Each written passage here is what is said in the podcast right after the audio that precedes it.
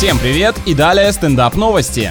Американка съела бутерброд, почувствовала странное ощущение в животе и заметила, что он сильно вздулся. Оказалось, женщина беременна, а через три месяца она родила. Могла бы быть неплохая социальная реклама против фастфуда. От него раздувает так, что тебя в прямом смысле становится в два раза больше. Целых два триместра дискомфорт и спазмы в животе девушка связывала с болезнью желудка, а нарушение цикла списывала на принятие контрацептивов. Надеюсь, она не стала предъявлять претензий к производителям, ведь за теорию, что ты оказалась на сносях из-за сэндвича, судья может может и родительских прав лишить.